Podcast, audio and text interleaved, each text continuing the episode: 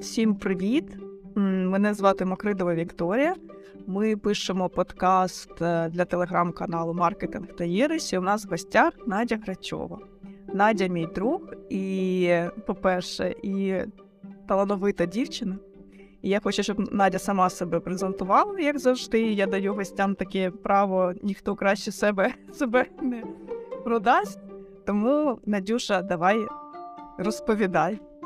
А я в першу чергу хочу дуже дуже подякувати Вікторія за те, що ти дала можливість сьогодні поспілкуватися, обговорити такі актуальні теми. Я вважаю, що ми сьогодні будемо говорити про сучасні інструменти у просуванні різних продуктів і послуг. Мене звати Кричова Надія, я співзасновниця і керівниця громадської організації простір інноваційних рішень і технологій. Досить тривалий час займалася продюсуванням. А з 2019 року активно співпрацюю з державними органами, з фондами, які надають можливість реалізовувати крос-секторальні проекти, які допомагають вирішувати конкретні задачі відповідних цільових груп. Прикольно. І знаєш, просто в тебе такий спектр, е, знаєш, коли ти не співпрацював тісно, ти не завжди розумієш, чим займається людина. Тобто вона тобі розказує, ти такий да-да-да. А про що? Ось я так. Я просто е, пам'ятаю, коли ми познайомились, коли ми з тобою навчалися, ти тоді ще займалася корпоративним радіо, так? Корпоративним радіо. Ну, я можу трошки детально розповісти. Знаєш, я десь понад 15 років працювала в аудіовізуальному секторі. І uh-huh. фактично пройшла всі етапи виробництва від звукорежисера до генерального продюсера. І як ти знаєш, спочатку я працювала в корпоративному сегменті, тобто ми робили для міжнародних е, компаній там різні рекламні компанії, знімали відеоролики, постери. Ну тобто, максимально такий промоційний матеріал. А вже з 19-го року так сталося, що мене запросили прийняти участь у конкурсі. А тоді цей конкурс реалізовував Міністерство культури України. Ну і вже так, як то кажуть, почалося. І Український культурний фонд, і Держкіно, і Мінкультури, Мінцифри, USAID. І е, після того я зрозуміла, що дійсно е, краще реалізовувати конкретні проекти за допомогою фінансової підтримки держави або інших донорів. Ну і тоді виходять е, такі круті речі, які можна е, реалізовувати не тільки в Україні, а й е, з іншими країнами. Ну, якось так. А який був цей переход? Тому що, ну так, типу, це як знаєш, дві е, паралельні такі, два паралельні всесвіти, там, типу, корпоративне радіо і Мінкуль, знаєш?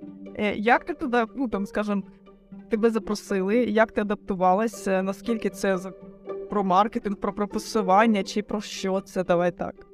Ну, дивись, е, корпоративне радіо, коли ми з тобою познайомилися, це був один із проєктів. Там насправді я працювала не так довго, тобто я більше працювала як в е, режисер і продюсер в аудіовізуальному секторі.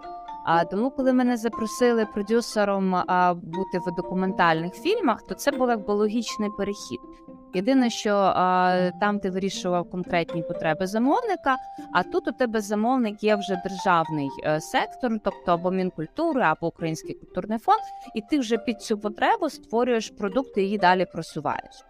А, Але ти знаєш, е, ну все ж змінюється, пріоритети також змінюються. І в 2020 році Український культурний фонд запустив дуже круту програму крос-секторальну. І для них було дуже важливо поєднати культуру, аудіовізуальний контент знаєш, з інноваційними сучасними it технологіями. І коли ми подали проект інтерактивна книга, я зрозуміла, о, круто. Тобто, фільмами ти не можеш вирішити конкретну проблему цільової групи. Да? Тобто ти можеш сприяти, е, впливати на емоції, але е, коли у тебе крос-секторальний проект, ти починаєш вирішувати конкретну проблему, нехай це буде маленька, але ти закриваєш цю потребу і ти і ти відчуваєш результат. Uh-huh. І от такий плавний перехід е, від аудіовізуального контенту до е, таких проєктів крос-секторальних, от мені він більше сподобався, і я в цьому намагаюся далі розвиватися. І я тобі хочу найбільше сказати, що коли ти починаєш займатися такими проектами і грантами, в тому числі, у тебе структуру е, є структура бачення твого проекту, навіть проекту життя, тому що є конкретна ціль, є конкретна мета, і є конкретні результати. А ти ще маєш ці результати підтвердити кількісними і якісними показниками. Знаєш, коли я працювала в кіно, то ну ми не рахували там цільову аудиторію. Ну є якісь там показники, але ну що ти можеш виміряти, створивши кіно? Ну, максимум можеш отримати а, цифру залучення. Ну, це насправді так і є. А коли ти пишеш грант, і ти розумієш, ось ця проблема, її треба вирішити, і ти її ще треба маєш порахувати на початку і на виході. Оце така крута штука, і оце це я люблю грантові проекти. Ну так, от послідовно, послідовно перейшла так. Ці Ну, Напрямок. це дуже круто, тому що навіть коли ми з тобою спілкувалися, я намагалася розібратися з цим питанням. Це дуже схоже на стратегічний план, на будь-який бізнес-план, на будь-який бізнес-план. Тобто в тебе завжди повинні бути цілі, вони до, повинні бути такі чіткими, і ти їх, ну, щоб ти їх міг потім на виході виміряти. Досягнути мети своєї. Досягну, так, так, досягнув ти її. І це дуже круто, тому що ти е, не розпиляєшся, а ти дійсно, ти правильно кажеш, ти дійсно як стріляєш е, в тебе один таргет, і ти знаєш, куди ти б'єш, і е, більша вірогідність, що ти його отримаєш таким, як ти собі поставила за мету. Е, це прикольно. І давайте я хочу, щоб ти розказала Тобі хоч... давай так, тобі хочеться розказати про ті кіно, які ти знімала, тому що я, я, я вважаю, що це була такий дуже е, вагомий вклад в е, культуру е, українську, і зараз це дуже важливо. Я хочу, щоб ти все ж таки, може, трошки поділилась, щоб люди, котрі будуть це дивитись, вони цікавляться, подивляться теж це кіно. Наразі це дуже важливо. Дякую тобі за те, що ти е, так оцінюєш роботу, тому що насправді дійсно е, документальними фільм, документальний фільм для мене це є е, чесний інструмент, тому що це не є якась передача, да? це не є художній твір, то там, де можна трошечки по-інакшому розказати. А коли ти створюєш документальне кіно, а ми створювали е, кіно методом споглядання. Тобто ми не говорили, що має робити герой в тому чи іншому кадрі. Ми просто приходили і спостерігали за життям. І мені здається, що це чесний інструмент, якому зараз е, довіряє глядач. І звичайно, я дуже люблю два своїх фільми, де я генеральним продюсером є це Бальний король. А ми його знімали в е, Полтаві, також знімали в Саундгемптоні, в Лондоні. І світова прем'єра відбулася в е, Великобританії в Саундгемптоні. Я цим дуже пишаюсь. Режисерка Світлана Ліщинська. Е, І ну, мені здалося, що ми за короткий термін зробили такий хороший продукт, який навіть був у прокаті, кінопрокаті, і був Гуго. А, також є фільм кіноперформанс Народний Малахій. Ти знаєш, незважаючи на те, що це була історія Лесі Курбаса і Куліша, але насправді, що в 20-ті роки, що сьогодні, ми ж боремось не за територію, ми ж боремось за культуру. І от якраз про це ми новими інструментами розказали. Там була режисерка Ірина Новосадінка. А вона придумала такі інноваційні форми, як це можна подати, показати. І також е, ну, це таке експериментальне кіно, яке я вважаю має свого глядача і сьогодні дуже дуже актуальне. Але тим не менш, знаєш, е, зараз повномасштабна війна, і ти розумієш, що аудіовізуальний контент, ну для мене, наприклад, це частина інструменту. Тобто, це е, частина може бути якогось проекту, що ти можеш досягнути, достукатися або до глядача, або до якоїсь людини. Тому що на сьогодні я, наприклад, собі не відчуваю, е, я не знайшла, я не, не маю тої теми, яку би я хотіла розказати, пережити, тому що коли створюєш кіно, це рік твого життя. Ну, якщо ти реально створюєш, ти проживаєш. Ти проживаєш з героями, ти проживаєш е, з знімальною групою, з творчою командою. Це дуже дуже виснажує. А зараз е, я концентруюся на тому, щоб вирішувати конкретні потреби. Наприклад, от освіти. От мені освіта дуже подобається, тому що я вважаю, що саме ми маємо впливати на наших дітей, тому що вони, вони наше майбутнє.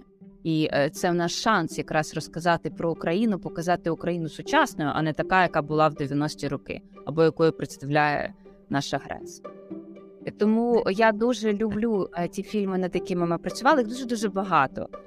Але е, от зараз я би хотіла зосередитися на освіті і працювати з старшокласниками і давати їм е, по-новому матеріал української мови і літератури, який вони можуть уже сьогодні використовувати, вже сьогодні читати і вже сьогодні щось нове підкреслювати.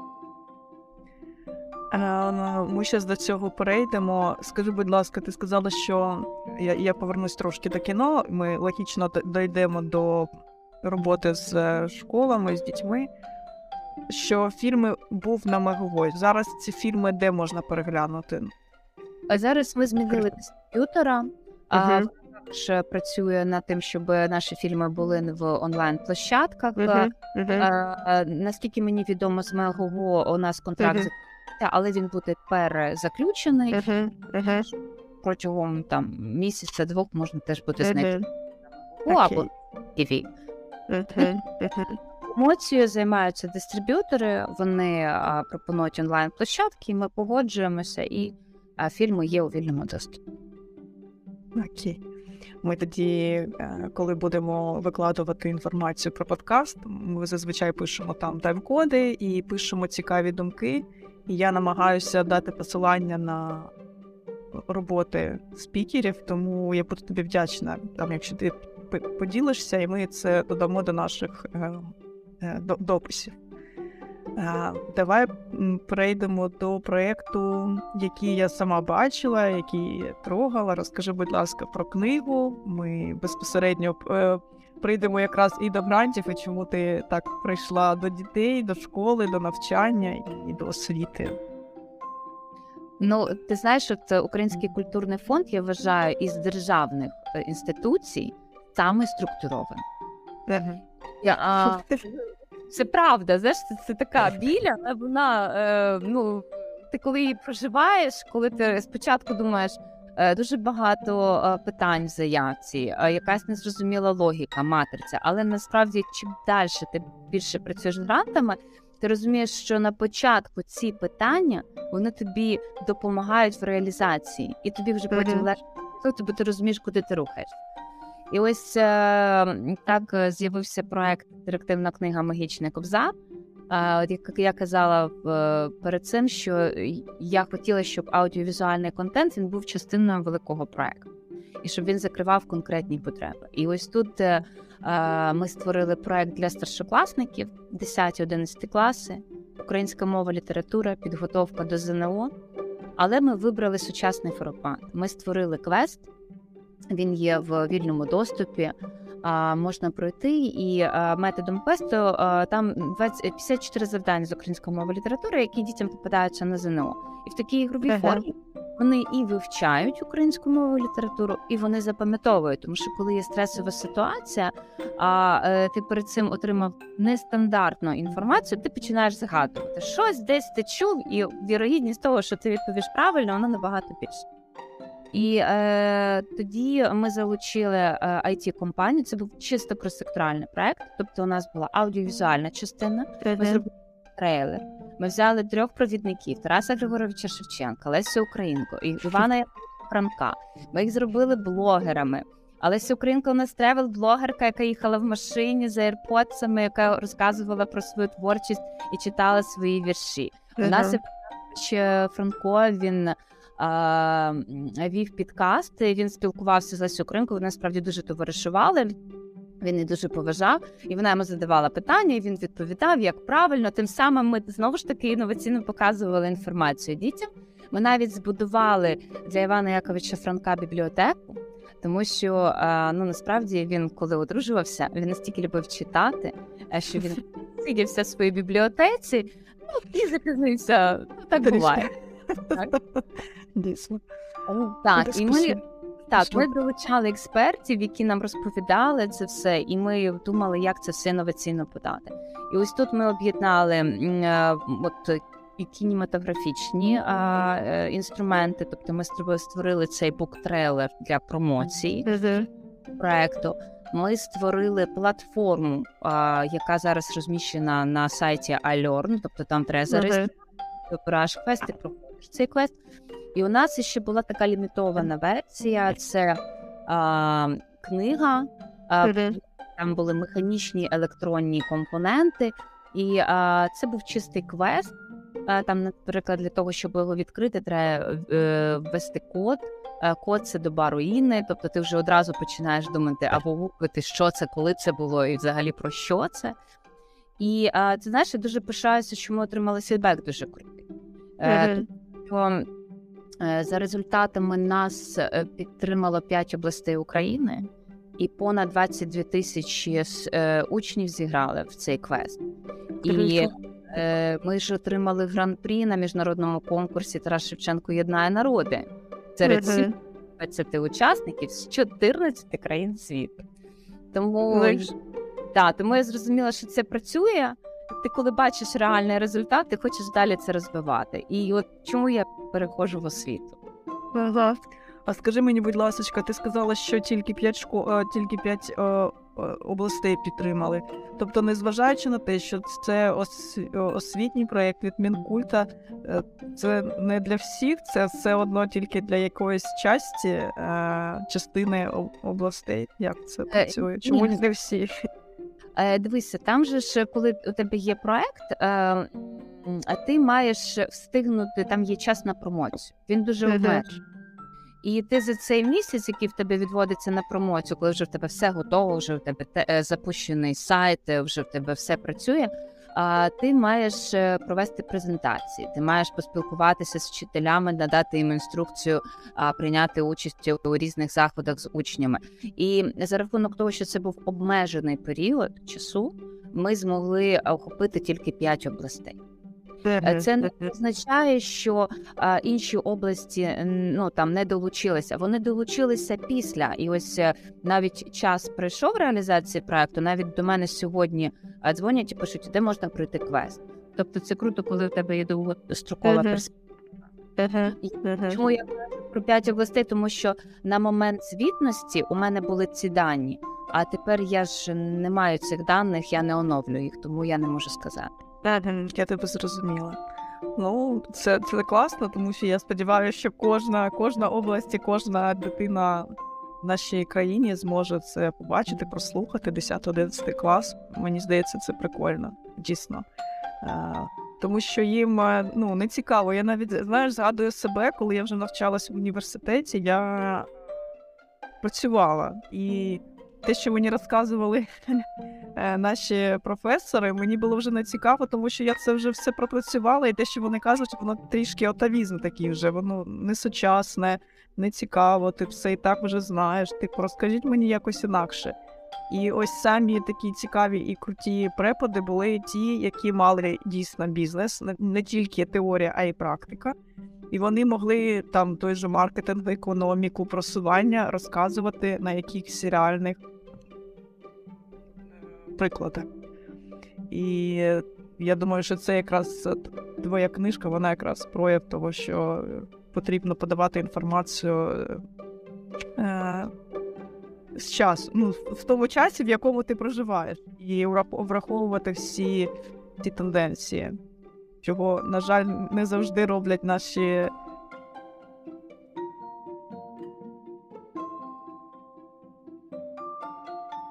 Ти а, українською мовою намагаєшся спілкуватися, ти дуже ти Дякую тобі, котику. Ну, ти знаєш, я коли думала, що ти, ти зі мною такий класний спікер, думаю, ну це ти сама повинна бути і ведучою, і спікером, тому що в тебе ідеальна така українська розмовна. Ось, ну я намагаюся, намагаюся е, бути на рівні. І тоді давай перейдемо до грантів, тому що мені здається, зараз це теж дуже е, не тільки цікаве питання, воно якраз на часі. Я все більше бачу людей і проєктів, які заходять через гранти. Я просто е, ну, мабуть, із-за того, що я ще не так тісно з цим пов'язана, менше звертаю на це уваги. Але цього стає все, все, все, більше.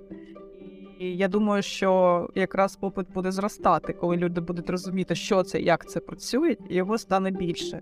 Тому е, розкажи нам, будь ласка, що це, як це і як ти з цим працюєш. Ти знаєш, е, я люблю завжди говорити, що ми маємо із мінуса робити плюс.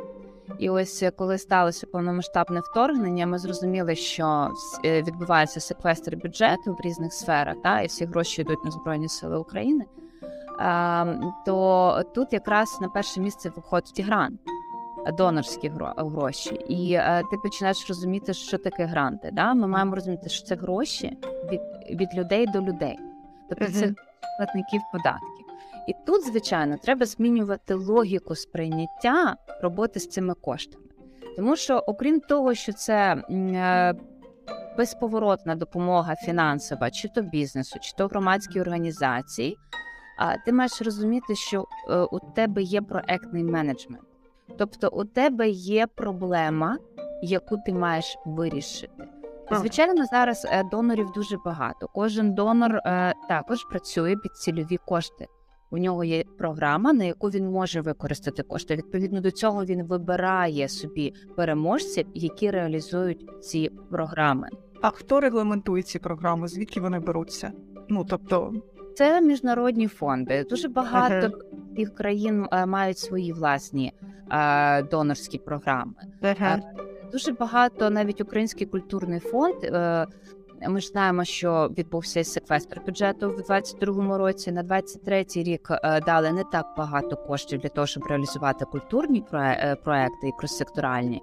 А вони також на своєму рівні приймають у тому, щоб отримати додаткове фінансування, тобто вони є якби суб. о- о, Субдонорами, да? тобто вони також приймають участь у цих грантах, вони отримали більший бюджет і вони тепер роздають учасникам ці кошти. Е, звичайно, що це е, є е, і державні програми. Але знаєш, коли державі важко е, використовувати державні кошти, е, ну напевно, це не не зовсім екологічно. Хоча я знаю, от, наприклад, дія у них є цілий ряд е, різних програм, які допомагають конкретним. І взагалі грантові кошти вони націлені допомагати і розвивати малий і середній бізнес. Ну і звичайно громадські організації. Я е, е, також рекомендую звернути увагу на створення громадських організацій, е, тому що е, різним, ну, от, наприклад, ФОП, да, фізична особа підприємець, або в тебе там товариство з обмеженою відповідальністю, неважливо, да, там чи 5%, чи ти платник ПДВ, е, можуть не дати кошти.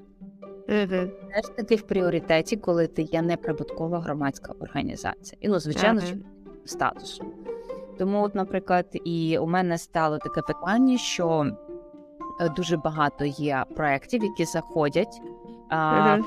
реальних, які зараз мають на меті об'єднати досвід України, а Україна є дуже зараз да, е, ну, на неї звертають увагу, і європейський досвід для того, щоб створювати спільні проекти. Тут є такий е, трошечки елемент спекуляції, тому що а, для західних партнерів, коли в них є один із учасників або один із партнерів українська компанія, вони отримують екстра бал. Мгм.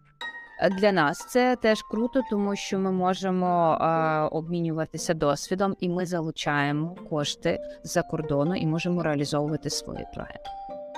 А щодо логіки, якщо повернутися, е, то тут треба розуміти так, що коли ти визначаєш проблему, ти маєш мати підтвердження на державному рівні або в відкритих джерелах, яким ти довіряєш. Тоді ця проблема є реальною. Ти не собі сама вигадала, що можливо є якась проблема у учнів. Ні, неправда. Теж статистику ти дивишся той чи інший предмет, е, яка е, середня успішність там по школах, ну і це в різних сферах. І ти розумієш, є нагальна потреба. І мій проект вирішує цю нагальну проблему вузької цільової групи.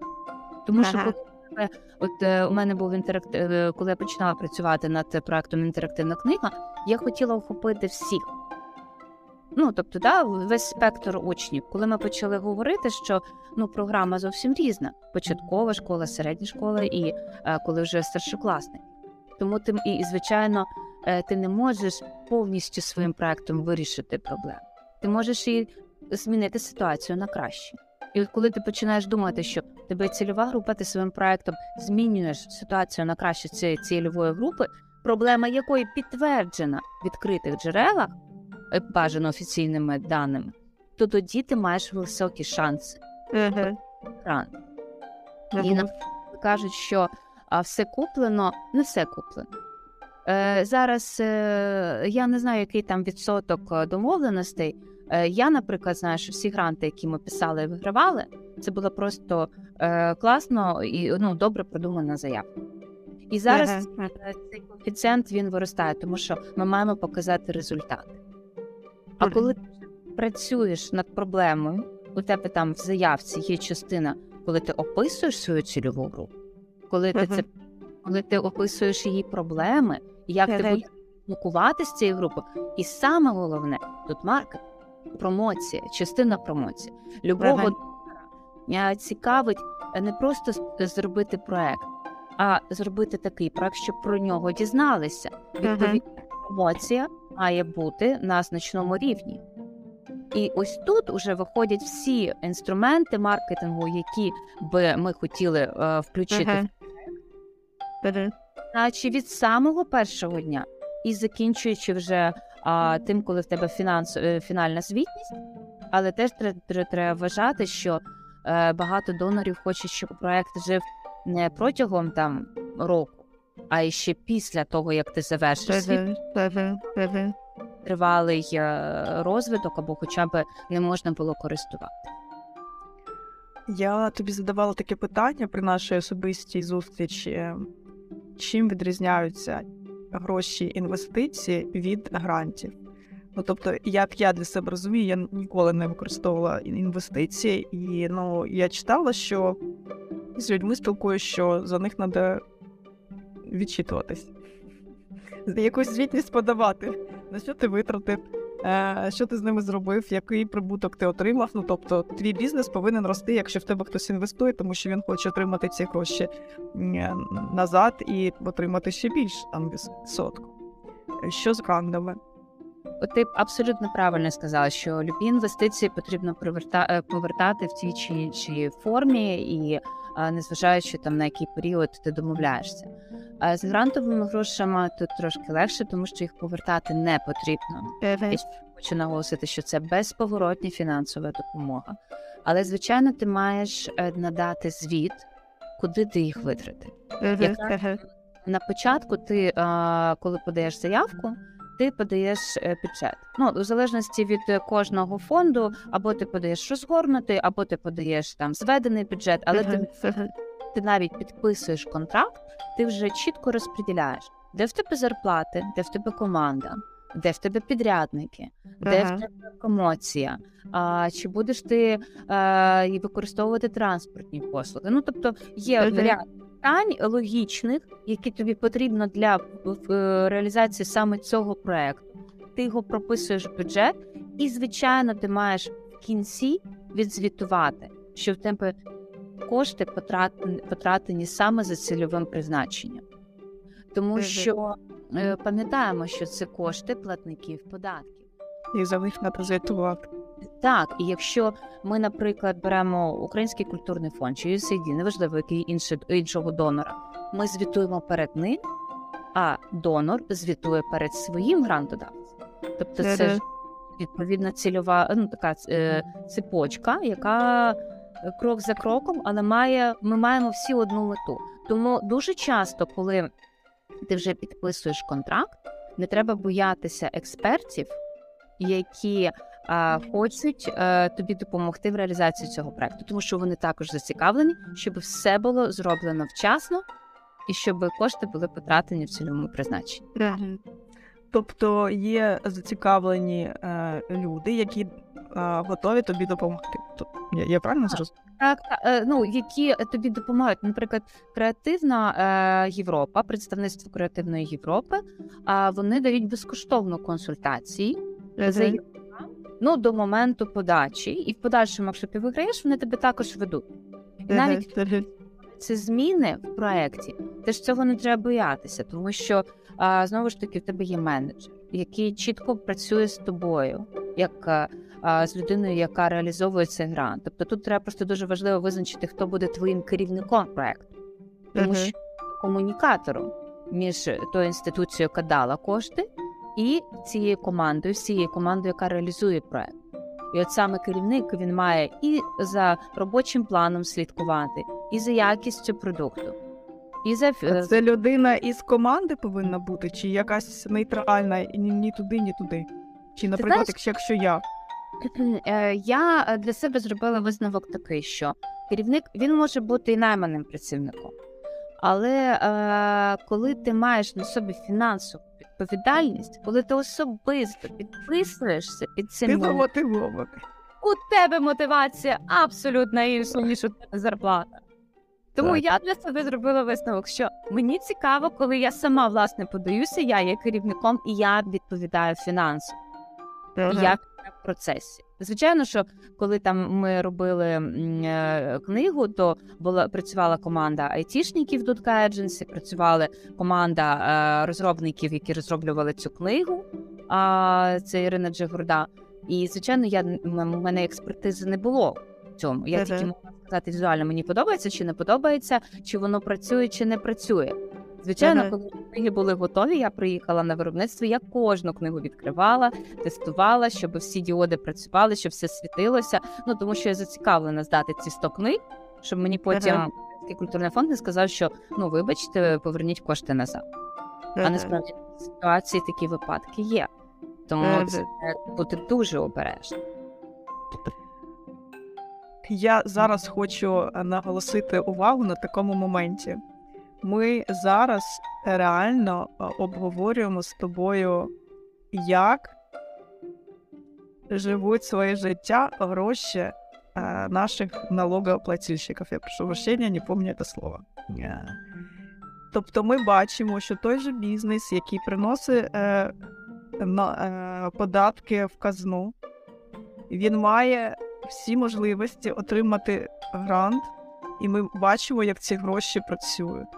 Тобто, це така відкрита, ну мені так здається зараз, як ми з тобою обговорюємо, така відкрита система, і ти можеш бачити, як це все відбувається, і це ти бачиш, куди йдуть твої гроші. І це один із шляхів, е, як е, ми впливаємо на економіку.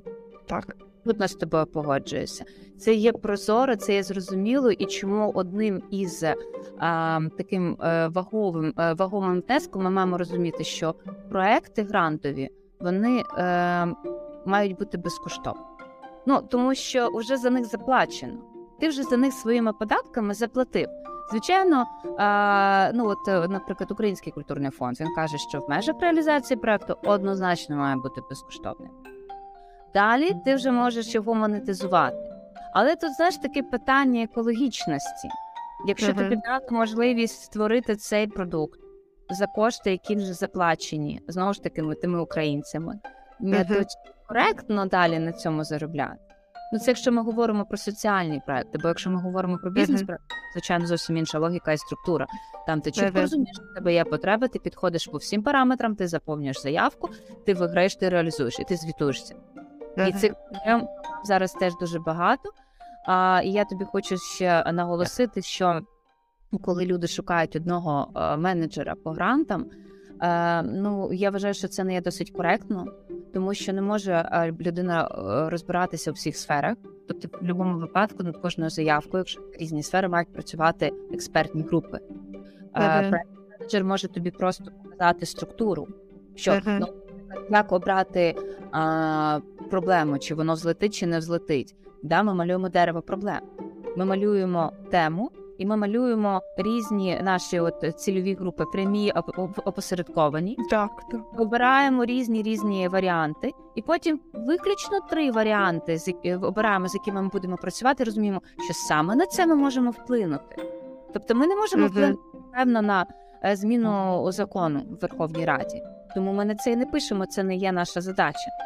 Але ми можемо вплинути на те, щоб а, створити комікси української літератури м, для того, щоб діти прочитали і запам'ятали, наприклад. Так. Тому ось ця логіка, і я теж хочу наголосити: е, дуже багато хто думає, що на грантах можна заробити кошти. Ні. Мені здається, в нашій країні можна все, але ми не про це. Ти розумієш, воно ж змінюється. Е, Ну, так. е, Вже не було так, як вже не буде так, як було раніше. Е, Тому що все потрібно підтверджувати. ти маєш зробити конкуренція дуже висока. Тому що про цей інструмент вже знають досить багато людей. Як я хочу сказати, що навіть Київ займає не а, е, першу першу позицію. Дуже багато з регіонів подають дуже потужні проекти. Ага, ага. А якщо тобі здається спочатку, що ну мільйон, два, три це великі гроші, ти починаєш їх розкидувати на рік, ти розумієш, що тобі потрібна команда. Ну, максимум, що ти можеш звідси так отримати там свою зарплатню, яку ти вписав. Мені Ну, здається, Ти купиш. Мені здається, що так думають тільки ті люди, які не створювали проекти і не створювали бюджети, тому що вони знають, що якщо навіть розбити мільйон на 12 місяців, це вже не така велика цифра. А якщо розбити на всіх учасників команди, то ну то що це таке навіть для реалізації проекту?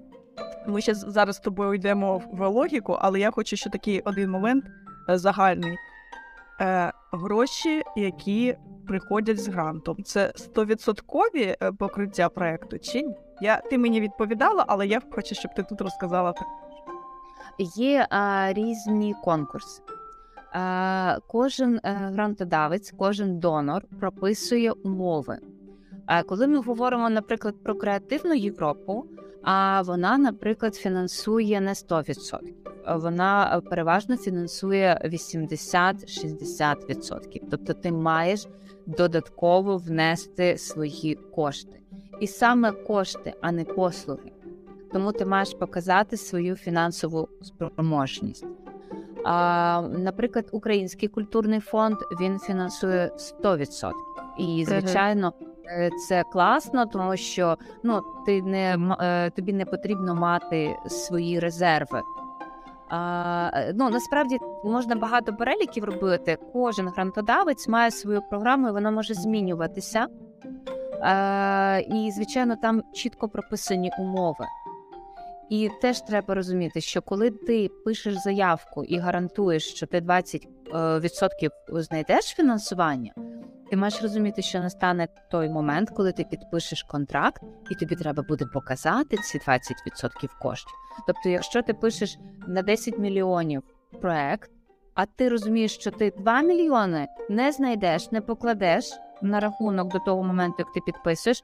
Ну, напевно, ти не зможеш реалізувати за 10 мільйонів проект. Напевно, тоді проект має коштувати дешевше. Тобто логіка має бути така: якщо ти йдеш на ті програми, де треба співфінансування, то треба подумати, скільки ти можеш цих грошей знайти додатково, окрім цього донора. Бути не власні інвестиції, це можуть бути якісь додаткові програми. Ти ж можеш подати той самий проект на дофінансування. Просто до моменту е, підпису ти маєш гарантувати, що ці 20, 40, 30 відсотків я знайду з того чи іншого джерела. Тобто вони в мене будуть на рахунку. Так. І тоді просто е, зараз дуже багато заходять міжнародних донорів. Вони хочуть бачити цю прозорість, і е, вони хочуть бути впевнені, що е, е, та людина, яка виграє грант, вона розуміє, скільки реально коштує цей проект, а не просто е, ну він коштує 10 мільйонів. Чого? Ну тому що я так думаю, Ну, да, да, пальцем мені буде. там ну десь там цей приблизно проект коштує. І до речі, дуже важливо, е, знаєш, е, є така е, ділема. е, Кажуть, ну якісь донори просять заповнити дуже коротку заявку, ну виключно там розписати свою ідею, написати там одну цифру, да, скільки це коштує. А Які просять уже детальний опис проекту, та детально до 70 сторінок проектної заявки, і це тільки заявка, там ще бюджети, додатки, багато додатків. То для того, щоб написати сторіночку, треба спочатку написати 70 сторінок. Да, так. Я точно як стратегія, стратегії маркетингу чи бізнесу 100%. І тоді ти зможеш написати цю сторінку, і тоді ти зможеш розуміти, чому твій проект коштує 10, а не 10 200. Так. І е, знаєш, як я завжди собі кажу, що е, спочатку ти проект собі продай, а потім уже подавайся далі. Тому що коли ти сам собі продаєш його, і ти розумієш, що він закриває ці потреби, він коштує саме стільки, тому що я зробила внутрішній тендер, я продзвонила три компанії на ту чи іншу послугу, і от я вивела середню, там, звичайно, там трошки 10% собі взяла люфта, тому що все може стати. змінитися. Звичайно, звичайно. 15 це не Навіть зараз, коли курс е, зростає день від дня. Так. Так, так. Тому я вважаю, що е, зараз е, перспектива а, України е, це виключно грантові кошти, різні програми і для бізнесу, і для е, соціальних проєктів. І дуже важливо також бізнесу подивитися в сторону колаборації з громадськими організаціями. Тому що навіть коли ти купляєш генератори, ми знаємо, що є програми там да, на закупівлю генераторів, на вирішення там на закупівлю старлінків, але все ж таки це вирішує проблему відповідної цільової групи. Ти працюєш в тому чи іншому місці, в тому чи іншому селі. Ти маєш ту чи іншу кількість людей, які треба закрити цю потребу, наприклад, зробити цей пункт незламності. І ти вже подаєш, і ти розумієш, що ти закриваєш, і ти маєш конкретний фідбек. І ти можеш отримати кількість неякісних. А в мене знаєш, яке питання виникло? Е, якщо для нас, е, для нашої державних там установ зрозуміло, чому там е, е, цікаво, щоб е, давати гранди нашим бізнесам. А яка зацікавленість е, за кордоном? Донорів за кордоном? Який в, в них інтерес? Е, розширення професійних зв'язків, Е. е, е, розширення ринку. а, розширення своєї цільової аудиторії. Вони виходять за межі своєї бульбашки. А Україна, ну війна рано чи пізно закінчиться, і а, все одно треба буде відновлюватися. І а, тому дуже багато країн зацікавлені в тому, щоб якраз робити такі сумісні проекти. Вони залучають е, наших експертів, а ми залучаємо їхніх експертів. І е, це дуже класна така колаборація. Єдине, що нам потрібно показати прозорість е, в фінансах, тому що е, у нас дуже висока експертиза в багатьох галузях. Е, у нас єдине питання щодо прозорості в фінансах, але бачиш, коли ти подаєшся на грант, е, дуже складно бути там непрозорим і нечистим. Коли ти підписуєшся під зобов'язаннями, які ти маєш виконати, і є перевірка, яка це перевіряє. Звичайно, навіть якщо ну, от є донори, і ми з цим стикалися, вони кажуть, нам не потрібна ваша фінансова звітність в кінці за проект. Нам не потрібен аудит. Але цей же аудит ти для себе маєш зробити, тому що рано чи пізно до тебе можуть прийти і перевірити, а це перевірка може бути протягом трьох років. Тобто, це ти це для себе робиш. І ну, для мене це е, дійсно можливість обмінятися досвідом своєї бульбашки і зрозуміти, е, як працюють за кордоном. Наприклад, у нас був проект Українська е, лабораторія е, Укрдоклаб, Українська лаб- е, лабораторія доку, і ми запрошували експерта з Данії.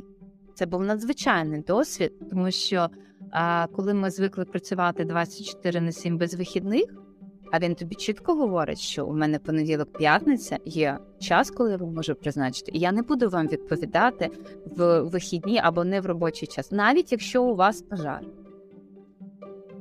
Це круто, це дуже організує. І, по-перше, я хочу сказати, я тебе так зараз перервала, що ти дуже свідома. І мені дуже подобається, що це йде прямо від серця, то що ти кажеш.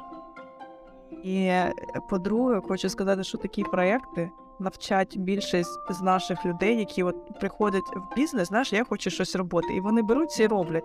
Але в них немає ні біз- ні бізнес-навичок, ні менеджмент-навичок, ну нічого. І це робиться дуже так стихійно, це робиться на колінках. Іноді ти такий дивишся, думаєш, ну в мене. е, Коли відсутня система, в мене просто болить серце, чесно, я така людина. І я розумію, що чим більше таких проєктів буде, в нас буде існувати, тим більше в нас буде професійних, е, таких свідомих, сумлінних людей, знаєш, які будуть підходити до діла не тому, що там для когось, ти ж для себе це робиш. І ти навчишся це робити в рамках свого таймінгу, ти навчишся все робити там вчасно, ти навчишся все робити, перевіряючи всі факти. І коли ти будеш віддавати це другій людині, ти будеш вже там 100% розуміти, що ти дійсно продав це собі, тому що ти вже вдоль і там поперек все перевірив. Так. Я вибачаю за русізми, але іноді я емоційно кажу, я не пам'ятаю слів.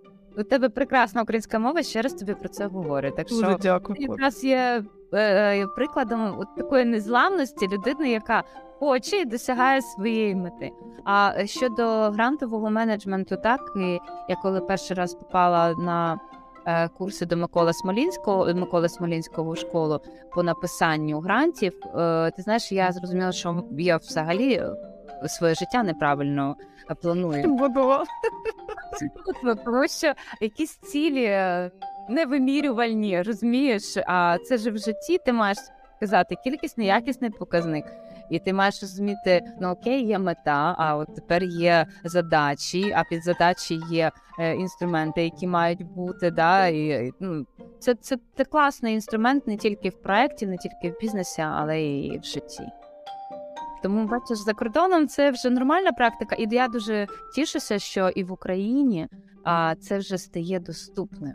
Тому що знову ж таки дуже багато зайшло коштів на те, щоб розказати, як працювати з грантами, і це є безкоштовні і курси, і менеджери. Просто що е, дуже багато шкіл, які дають загальну інформацію. А от е, я для себе визначила, що е, у Миколи Смолінського у нього найкращий підхід, тому що він дає тобі конкретну практику, і а, він тобі дає конкретну вище, конкретну Мгм. тут і зараз, і от в перспективі м, 21-27, да, тобто європейські е, грантів 21-27, коли ти розумієш перспективу, як ці кошти будуть розподілятися, і якими країнами, і на які проекти. Тому, якщо цікаво комусь себе прокачати, то я дуже раджу школу Поле Смолінського. У них все дуже класно, у них дуже потужний менеджмент, і у них дуже круті і правильні кейси. Це не в Україні, якщо пам'ятаю. Ти казала, що це Польща, так? Чи це А, вже в- Україна? В Україні так, в Україні, але в Ага. них є представництво в Польщі. Тобто, якщо цікаво, я скину посилання. Це абсолютно ага.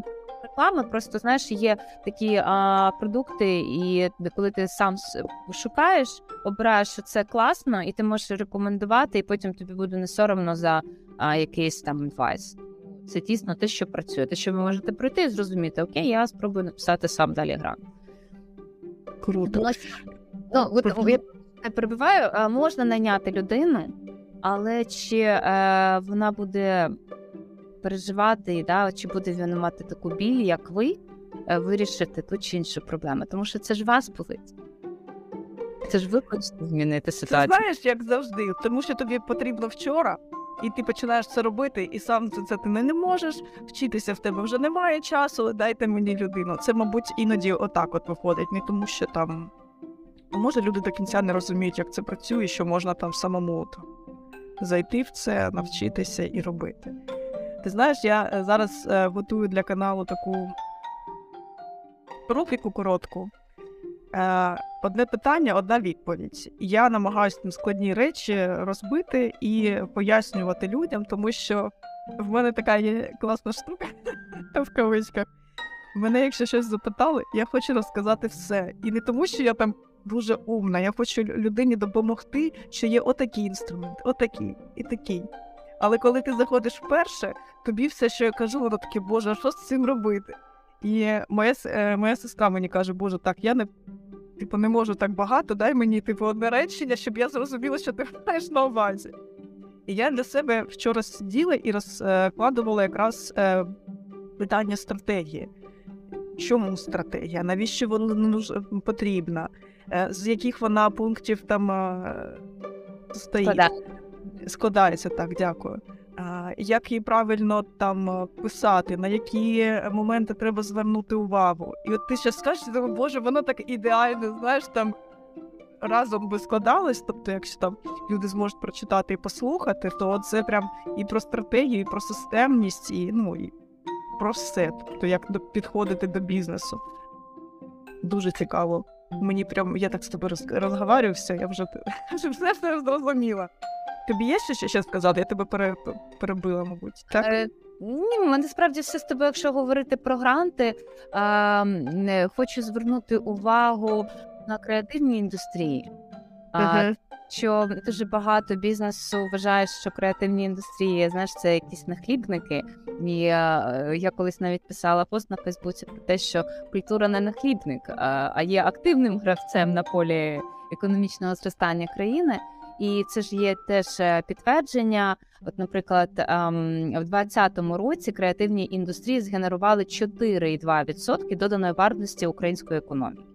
А це 132,4 мільярди гривень на, Ага. на одну Ну, гривню інвестицій. Ми отримаємо 2, 2 гривні прибутку. І е, от тут знаєш, я завжди говорю про меншовартість. Тако завжди культура себе подає, от як ну дайте нам грошей, ну не вистачає. Це А у зараз- нас так. Це у нас Це так. змінюється. А ми зустрічалися в вчора в торгово-промисловій палаті е, Київській з е, делегацією з Британії. І вони приїхали там, запросили представників бізнесу, також там е, презентували себе. І е, коли я сказала, що я працюю в креативних індустріях, вони казали: О, а ось це може взлетіти. Так. Тобто я для себе зрозуміла, що можливо тут зараз це не є так на часі, як е, вирішення конкретних таких побутових питань. Але є країни, де твоя тема може взлетіти і де цьому приділяється велике значення. Тому дуже важливо, окрім цільової аудиторії, правильно обирати територію, де ти будеш реалізовувати той чи інший проект. Слухай, як цікаво. А давай з тобою трошки там деталі. Що ти відносиш до креативних індустрій? Тобто я зразу думаю про креативні агенції. Що ти собі? Я думаю, що це кінематограф, так? Так, це аудіовізуальний контент, е, це є музейна спадщина, це є е, ілюстративне мистецтво. Тобто е, це весь спектр, де головним є людина, яка щось створює. Креативне митець, так, і яка а, співпрацює з сучасними технологіями. Ти знаєш, я інколи дивлюся на те, що робить е, штучний інтелект. Е, Коли ми працювали там е, над одним проектом, і ми говорили: ну добре, ну штучний інтелект все може замінити, окрім творчості. Все ж таки, хоч творчістю людини залишиться. Ну я, якщо бути відвертою, то я інколи дизайнером і це надсилаю і кажу, як би я хотіла, але я не отримую того, що мені видає штучний інтелект, згенерувавши е, не, там да на відповідну тему ту чи іншу картинку. Тому е, сучасні технології, але не треба забувати про те, що це всього лиш форма. А якщо форма не буде мати змісту, а зміст це вже від нас залежить, тоді продукт не буде мати ціни. Ну, це я так для себе визначила. Можливо, у когось інше розуміння, але я так собі розклала. І знову ж таки, от коли ми створювали проект Українська література в коміксах, тобто комікси це є формат. Легко, доступно розказати дітям про твори, які вони вивчають у школах. А уже як наповнити ці комікси? Так. вони так. були експертно правильні, щоб вони розказали про героя, про жанр, про драматургію, про конфлікт, щоб дітям це запам'яталось. Оце вже робота експертної групи, ну яку напевно штучний інтелект не, не зможе замінити, принаймні так швидко. Ну, я з тобою згодна щодо контенту, до змісту. Це, це важливо. Це, це ж це як е, про цукерку в. е, Не, не зрозуміло, що там у, кра- у красивій, красивій але там може бути що угодно. І ти, ти більше ніколи не захочеш до цього повертатися, так. Та, виходячи з цього всього, що ми з тобою проговорили, е, має має сенс ти навчатися, і має сенс е, трішки. Мені, мені здалося для кожного зрозуміти, що таке гранти і як з цим працювати зараз. Навіть якщо в Україні зараз не на часі трішки, можливо, я не стверджую, то прийде час, коли це все стане актуальним і воно буде працювати. Саме головне для себе зрозуміти, що будь-який проект, будь-який грант має змінити на краще ситуацію тої чи іншої цільової групи. Навіть бізнес. Бізнес працює з цільовими групами. Він направлений на цільові групи, на приміщення. звісно. І ось, наприклад, е, е, ми зараз співпрацюємо з торговою маркою Ама. це виробництво молочної продукції для в основному діток, для дитячих садочків, для шкіл. Тобто вони не виходять е, там в сільпо, вони не виходять е, в великі Мгм. маркети. У них є свій маленький магазинчик і знову ж таки своя цільова група. Ну, начебто, якщо так подивитися, то діти це є їхня пряма цільова аудиторія. Але ж ми до дітей не можемо достукатись, тому що До не батьків. Діти, Хто приймає рішення? Так, Батьки батьки. приймають рішення. І коли ми сиділи, думали, що б таке створити. Кажу, слухайте, ну немає класного контенту для дітей українською мовою, але навчально, ну такого плану, як фіксики, які дійсно можуть пам'ятовуєш цікавого контенту. На жаль, немає, незважаючи на те, що і Держкіно має програми по створенню анімації. Е, ну, так склалося. Я кажу, давайте зробимо серію мультфільмів, де е, е, героєм буде наш, у них е, головний герой, персонаж в логотипі Пігімотік. Класний є бігемотик, який в різних ситуаціях він може бути проілюстрований. Він може діткам показати а, любі а, ситуації, проілюструвати а, любі там да, події.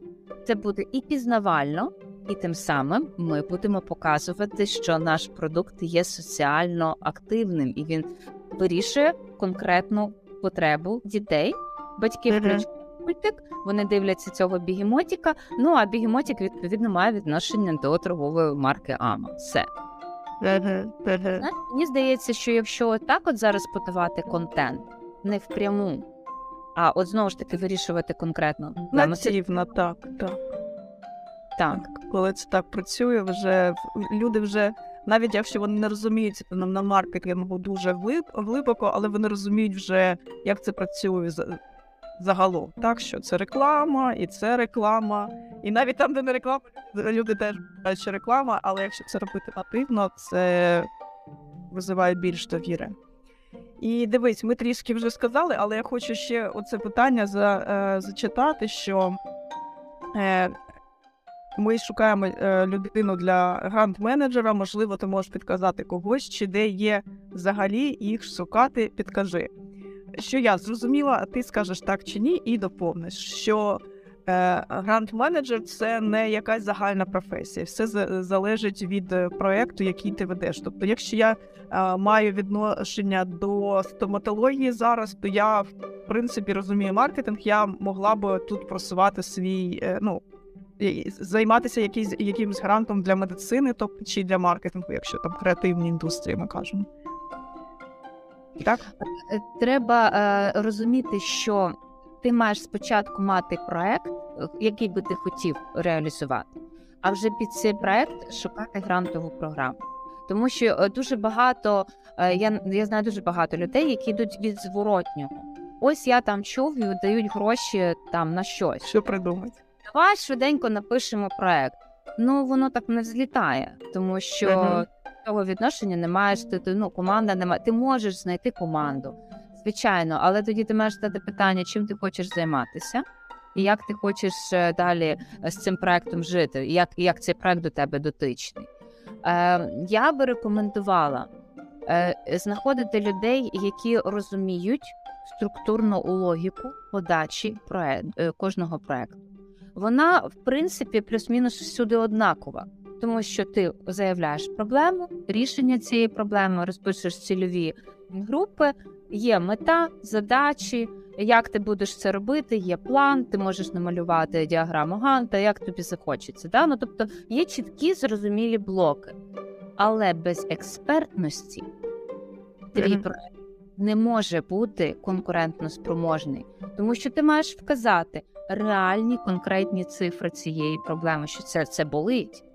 Ти маєш вказати, що е, ти будеш працювати в цьому напрямку, і ти зможеш вирішити саме цю проблему, підкреслити, я наголошую, кількісні якісні показники. Тільки так, навіть в меті, коли ми формулюємо одним реченням мету нашого проекту, ми маємо вказати цільову групу. Ну, от, наприклад, ми створюємо проект для кого? Для школярів 9-11 класів.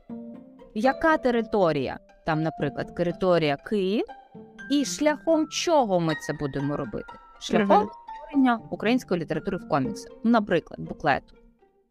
І це, от якщо так мислити, то ти можеш знайти людину, яка тобі допоможе структурувати, яка може бути експертом, подивиться, що в тебе тут цього не висвітлено, в тебе тут цього немає, ти тут це не вказала. Але одна людина, я вважаю, е, не може написати проектну заявку і для бізнесу, який працює в агропромисловості, Мгм. бізнесу, який працює в автомобільному виробництві. Моя думка. Можливо, є такі люди, е, які можуть все це поєднати. Я вважаю, що є один спеціаліст, який розуміє логіку, структурну матрицю. І вже е, в- якщо до цієї людини додати експертів в тій чи іншій галузі, може з'явитися конкурентно спроможний продукт і проект. Дивись, а я вважаю так. Мені здається, я можу е, помилятися. Ось я працюю з, зі стратегіями, стратегіями. І, в принципі, що я зрозуміла, що е, для стратега чи для людини, яка там робить стратегії з маркетингу, зрозуміло, де і як аналізувати і брати інформацію, і як її е, інтерпретувати. Тобто я зараз відчуваю себе вільно, не зовсім у всіх сферах, в ІТ, мабуть, ні, скоріш за все. Але е, такі сфери там загальні, хоч готельний бізнес, хоч медицина, хоч це ретейл, хоч це аграрний бізнес, мені потрібно поспілкуватися, знайти відкриті там е, аналітику Джерела. якусь, так, джерела, так, так. Взяти цю інформацію, просто брати і аналізувати, і брати, і бачити тенденції, бачити на що спроможний там е, бізнес, і з цього я там створюю стратегії. І вони, в принципі, працюють. Тобто, мені здається, якщо ти розумієш з твого з того, що ти розказувала, і розумієш проект менеджмент, якщо ти розумієш, що таке системність, якщо ти розумієш, як ставити цілі, і ти розумієш потребу там сфери якоїсь, е, в принципі, це мені здається, можна ну, написати ну, там, 5 гарантів, і ти вже все можеш всюди розуміти, як, як брати інформацію і як з нею працювати. Чи бачиш якісь такі підводні камні? А.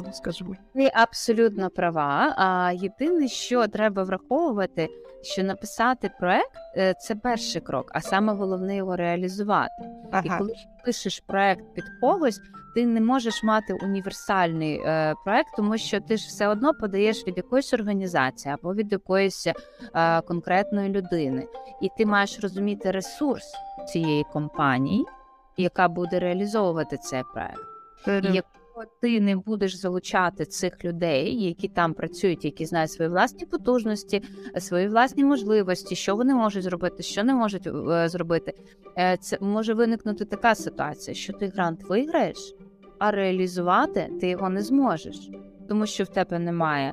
Людей в тебе немає е, там, наприклад, на якихось етапах експертизи, який має потім реалізувати ту чи іншу ідею твою. І це потім просто буде мати проблеми з самим фінальним продуктом. Тобто написати не є проблема, але якщо ти пишеш просто опираючись на аналітику в відкритих джерелах, е, тут е, треба завжди пам'ятати про те, що кожен проект пише- пишеться не під грантову програму, а під конкретну задачу компанії чи людини. Так, так. Тому без, без е, внутрішньої інформації буде важко спрогнозувати, як далі ця компанія буде реалізовувати цей проект. І тут ще теж дуже важливо розуміти. Е, моя порада, коли ви подаєтеся на проект, мати е, партнерські, хоча б меморандуми, але з державними органами. Тобто, знову ж таки, це засвідчує, що твій проект потрібен зараз тут і зараз на державному Мгм. Тому, е, якщо це, це особливо, коли ми говоримо про міжнародні співробітництва, про міжнародні проекти, це дуже важливо, коли ти маєш відповідний консорціум е, з когось із державних органів, або не знаю, там з флагманом компанії, яка є е, супер експертом в цій галузі, і ти разом будеш створювати цей проект. Ти можеш розділити повноваження, але класно, коли ти йдеш не сам. І Ага. теж велика е, дуже важливу увагу потрібно звернути на команду, тому що коли ми окремо оцінюємо сам проект, вагоме значення має експертиза команди. Якщо ти маєш класний проект, але в тебе люди, які не мають досвіду в цій сфері, то навряд чи тобі довірять ці кошти. Тому що є питання, чи достатня експертиза команди. І знаєш, е, раніше я собі думала, чому Український культурний фонд, коли ти складаєш кошторис, вони е, там є питання. Бухгалтер такий-то, ти просто не пишеш бухгалтер, ти навіть бачиш написати фамілію, ім'я, отчество. Там, да, по батькові. Так само ти пишеш там керівник такий-то, ти маєш написати е, фамілія, ім'я по батькові, і далі ти пишеш обґрунтування. Тобто, за що ти йому пиш, даєш такі кошти? Чому він працює саме 8 місяців, а не 2 місяці? І що він буде робити? Це теж треба дуже чітко розуміти. Для цього є е, логічна структурна матриця, коли ти створюєш проект на різних рівнях. Спочатку перший поверх, да, такий якби загальна інформація. Далі ти глибше, глибше, глибше. Тому що ці питання вони потім будуть виникати чи в кошторисі, чи в робочому плані. От, наприклад, в робочому плані ти маєш написати, хто відповідальний буде за той чи інший етап роботи. І це теж дуже важливо, тому що далі, коли ти підписуєш контракт, це здається, у мене 12 місяців це багато часу. Це не багато часу, тому що місяць, ну з моєї практики, в тебе йде на документообіг. Якщо в тебе взагалі немає команди, це дуже важко потім стартанути навіть із другого місяця. Це важко синхронізувати всі. Бо ти маєш розуміти, що як тільки ти стартуєш, у тебе зразу ж запускається е, е, стратегія просування проекту. Тобто ти вже маєш на момент, от чому важливо е, е, ба- багато донорів пишуть, от яке у вас буде охоплення. Да, тут дуже важливо одразу, якщо в тебе суперканал, там суперпроект. От у мене знову ж таки була ця інтерактивна книга. Я розуміла, що проект класний, але в мене немає одразу такої цільової аудиторії серед вчителів і дітей. А Тому я знайшла освіторію, яка вже має експертизу і, і про неї. І ми розмістили цей квест у них на ресурсі, тому що я вже одразу отримала а, кількість а, дітей і школярів, які зацікавлені і які вже підготовлені до цього продукту. Ага. Я би дуже радила, якщо є люди, які беруться допомагати писати це звичайно. Це дуже круто, і цих людей дуже багато. І треба звернути увагу на те, що будуть з'являтися компанії а, які будуть надавати ці послуги. І це дуже круто. Але має бути від вас, як від компанії, конкретне розуміння, чого ви хочете, і для якої потреби ви шукаєте грант. Так, це як знаєш, це як із е, мріями, що там, е, як всі, коли почав, е, коли почався ковід, пам'ятаєш, як всі казали, я мріяла там працювати із дому, але не думала, що це буде так. Чи коли почалась е, війна, так, що я хотіла там пожити в Європі, але не думала, що це буде ось так. От. Е, так. Дуже важливо. І, і я навіть ось вчора писала допис, і там був такий приклад, що е, коли ти приходиш до бізнесу, вон, ти, якщо людина така просто щось класно робить, наприклад, там будує, але вона зовсім не бізнесмен, знаєш, типу вона просто знає, як побудувати, як купити там землю, е, як з ким домовитись, що порішати, але е, бізнес досвіду немає. І, і ось зазвичай такі цілі там. Ми хочемо бути компанією номер один там в Америці, але зараз ми у Туреччині. Так, типу, окей, а що це там? Ну як це ви бачите? Ви повинні по- типу, будувати 20 будинків за якийсь там період. Оце там, типу, ціль. А оце хочемо, як достроїмо 20 домів, бути там десь number one. Як це у людей виходить такі цілі ставки? Мені дуже цікаво. Так, так, Так. це якраз говорить про те, що не думають про кількісні якісні показники. Так, От тільки ти починаєш думати цифрами, і як тільки ти починаєш думати, а що ти змінюєш на краще, тоді і е, твоя ціль і мета змінює.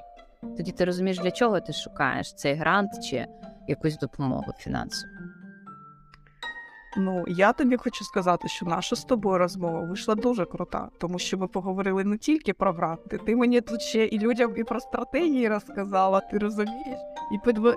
гарно так підвела до того, що потрібно структурувати бізнес, потрібно цікавитися показниками, потрібно це робити системно, прозоро.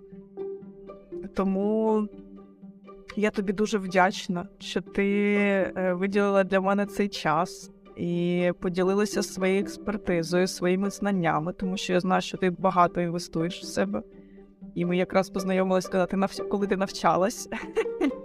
Ось тому я дуже тобі вдячна. Якщо тобі є що там побажати, я не знаю, чи ще щось, якесь слово е, для слухачів, я буду тобі вдячна.